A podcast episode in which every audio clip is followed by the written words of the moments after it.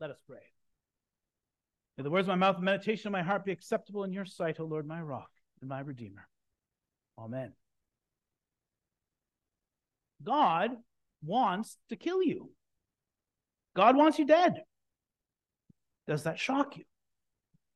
Well, let me put it this way God has to kill you.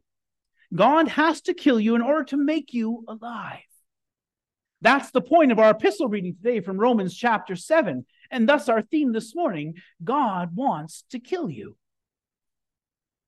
What in the world are you talking about, Pastor? God wants to kill you? That doesn't sound very nice. And well, it's not. In fact, it can be very painful. But it's the most loving thing God can do for you. Kill the old you, enslaved to sin, bound for eternal death, and bring forth a new you, alive in the Spirit, bearing fruit for God and heading for eternal life. That's what God does. And you need it. Yes. You've got to change masters. You need a new Lord from the one you had before Christ and apart from Christ.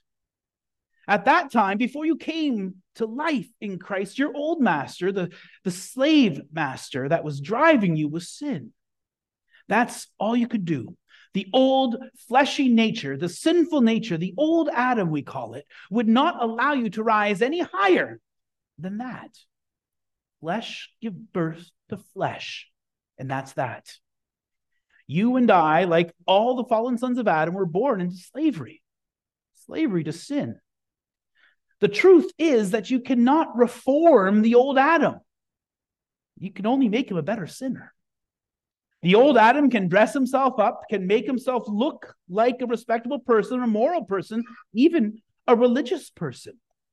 But his basic nature doesn't change.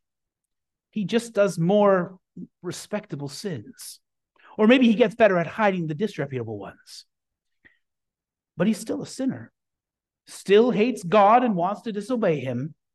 That's who we are, each one of us, according to our old sinful nature. Look, you can refine your sins. You can make them not look so bad or so obvious. You can try to suppress your sins, try to keep them down and hidden, keep them from popping out in unsightly, embarrassing ways. You can make yourself look better than those bad people, the really gross sinners. That's what's called being a Pharisee. The Pharisees are pretty good at that, but you cannot change your essential sinful nature. It will just show up in different ways. Pride, lust, gossip, and greed, for instance, the more secret and respectable sins, instead of, oh, outright stealing or murder, like the bad people do. But pride, lust, gossip, and greed are just as surely the product of a sinful nature as are the showier sins. No, you cannot reform the old Adam. You can only kill him. Or should I say, God has to kill him, put him to death, and start over with a new you. The old Adam has to die, and a new person, clean and forgiven for Christ's sake, made alive and energized by the Holy Spirit, a, a new creation, really, that's what's got to happen if you're going to live, really live, I mean. So, how does God do this? The, the killing, the putting to death of our old of the old sinful you? Well, here's where the law comes in. God kills us with his law? Well, yes, he does. Does that mean that the law does something bad? Well, no. As we just sang earlier, the law of God is good and wise. His law is good and wise, but we are not. That's the problem. And we need God's law to show us that, and then to put us to death so that a new man may arise. Paul, St. Paul writes it in our text. What then shall we say? That the law is sin? By no means. If it had not been for the law, I would not have known sin. You see, you need the law to let you know what sin is, and that you are a sinner. Otherwise, you might delude yourself into thinking everything's okay. I'm okay. You're okay. Not so sure about that guy down the street. And sometimes I wonder about you, but at least I know I'm okay. I'm a pretty good person. And I don't need any outside help. That's how the natural man thinks. God's law tells us that anything short of loving the Lord with everything that is in you, all your heart, all your soul, all your mind, and all your strength, or anything short of loving your neighbor as you love yourself, the law tells us that this is a sin. God's law tells us that it is not just the final outward act that is sin, but anything that falls under those two broad umbrellas, whether in thought, word, or deed. All of it is sin in the sight of God. All of it separates us from Him. The lustful thought, the unkind assumption about someone else, the lack of love for God and His Word and His house, these all reveal our nature as sinners just as much as if we were a thief, an adulterer, or a murderer. Sin starts on the inside and works its way works its way out in a million different ways. God's law tells us this so that we would know we need help so that we know that we cannot rescue ourselves or justify ourselves. Through the law comes the knowledge of sin, Paul wrote earlier in Romans. And now he repeats the thoughts in today's epistle lesson. If it had not been for the law, I would not have known sin. God's law acts like a mirror to show us that we what we really look like as sinners. And it's not a pretty sight. But just so we don't miss the point, the law does even more than just that. It even accelerates our sin, arouses it, makes it even more obvious. St. Paul continues, For I would not have known it is to covet if the law had not said, You shall not covet. But since seizing an opportunity through the commandment produced in me all kinds of covetousness. You see, our screwed up sinful nature is so screwed up that it wants to sin against God.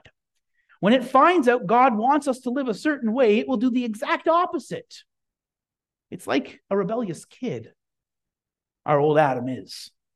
God tells me I'm not supposed to covet. Well, I'm going to show him. I'm going to covet even harder. So there. Sin, the sin in you and me, well, sin hears God's law his commandment and says, No, I don't want to serve God. I want to serve me, my desires, my pleasures. I want to do what I want no matter where I am. And in so doing, we end up serving ourselves into death. Our sinful passions aroused by the law, St. Paul says, bear fruit for death. For the penalty for breaking God's law, any of it, is death. St. Paul puts it this way For sin, seizing an opportunity through the commandment, deceived me, and through it killed me. So the law is holy, and the commandment is holy and righteous and good. Did that which is good then bring death to me? By no means. It was sin producing death in me through what is good, in order that sin might be shown to be sin, and through the commandment might become sinful beyond measure. So, do you recognize yourself in that mirror of God's law? That sinner staring back at you? Good. That's what you need to see. A dead man with no hope of saving yourself. If that is what you see, then the law is doing its job. Now, God has another word for you a life giving word. The word of the gospel which makes alive, which gives life, new life, eternal life, life in Christ, life in the Spirit. You need a whole new you if you're going to live as God's child. And God makes it happen. It happens only through the gospel. The good news of our Lord and Savior Jesus Christ, his death is the death of death. His blood shed on the cross covers all our sins. God's own Son bore the brunt of our sins on his own back, a back whipped and striped, a body nailed to the cross. By his stripes, we are healed. Christ, our Savior, fulfilled God's law for us, kept its intent perfectly as a man. And then, even though he is sinless, he took the full force of the judgment that the law pronounced upon sinners, dying in our place. He did all of this for you. Yes, you too. And for every other sinner who has ever lived, the not so bad ones and the really bad ones.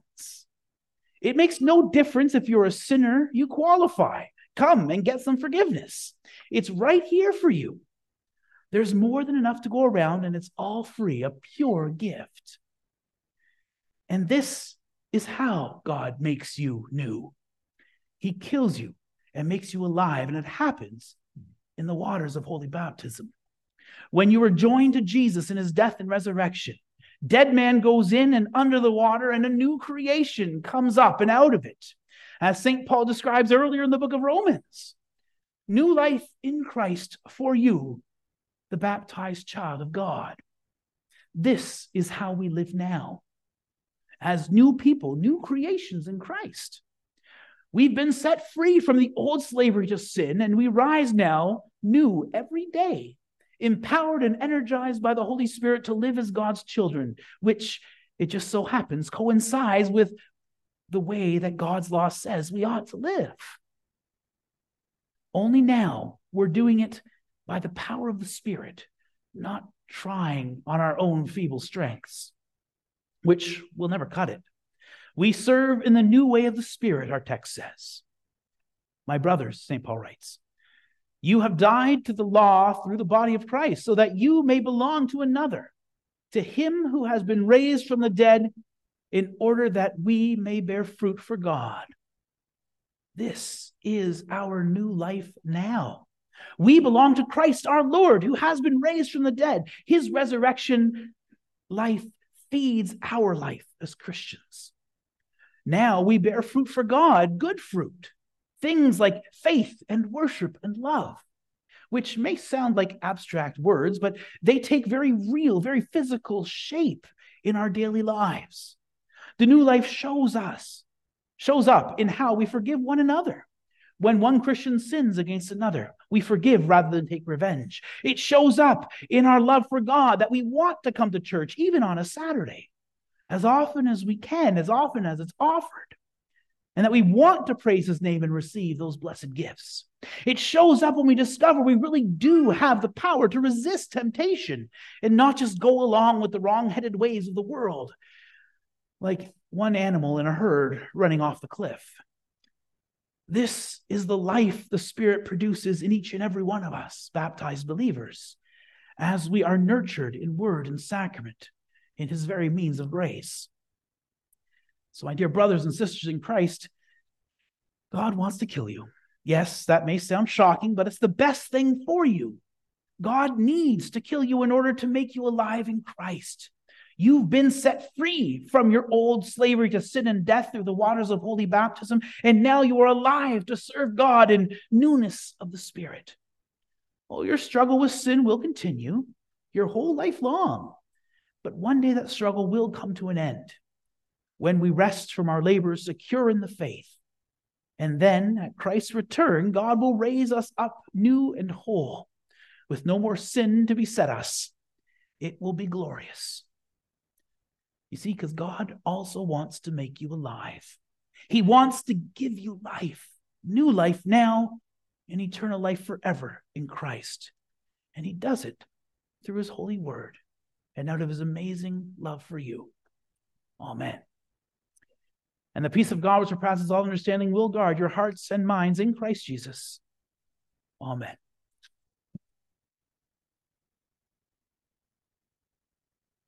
Please rise for prayer.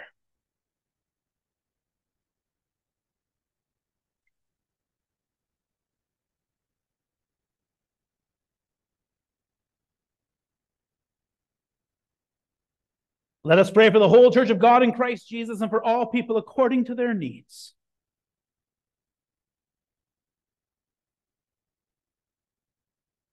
Father, we thank you that you have killed the old Adam in us, releasing us from the law so that we now belong to Christ.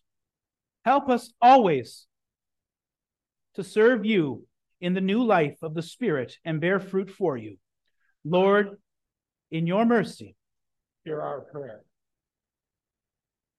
Father, we thank you for all you do to provide us with our daily bread. Be with all who work to grow the fruits of the earth that you have given us for food. Give them favorable weather and a successful harvest. Bless also all involved in the commerce and industry of our land. Allow the fruits of their labor to provide for the material needs of the many who rely on them. Lord, in your mercy. Yeah. Father, we thank you for our own nation of Canada and the many freedoms that you have provided for us here in this country, and pray that you would indeed keep it glorious and free for many more years to come. Guide our King, Governor General, all elected and appointed leaders who serve us, and all those under their care with integrity and compassion. Lord, in your mercy. Father, we thank you for the seasons and the means to travel the earth that you have given us. Keep safe all who journey, whether by land, sea, or air, especially in these summer months. Bring them safely to their destinations and see them home again. Lord, in your mercy. Father, we thank you for the freedom from sin, sickness, and death that will come with the full manifestation of your Son's kingdom. Give comfort, healing, patience, and endurance to Helen, Anna Mae, Betty, Betty, Teresa, Vincent, Ruth, Sharon, Bee, Jacqueline, Margaret, Arvis, Ron, Sage, Sharon, Shirley, and Sharon, Michelle, George, Orville, Paul, Rose, Margaret, Dave, Reverend Ron, Hennock and his family, and all those who we name now silently in our hearts.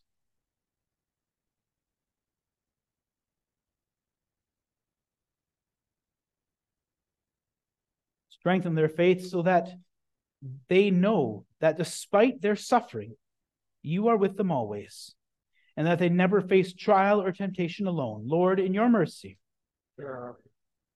Father, we thank you for the foretaste of the feast to come that comes in the actual body and blood of your Son, in and with the simple elements of bread and wine. May this eating and drinking strengthen our faith, bind us to you, and free us for service to others. Lord, in your mercy. Hear our prayer. Father, we thank you for the great cloud of witnesses that surround us. Join our praise with theirs and bring us at last with them into the full freedom of your kingdom. All this we pray through Jesus Christ, who lives and reigns with you in the Holy Spirit, one God, now and forever. Amen.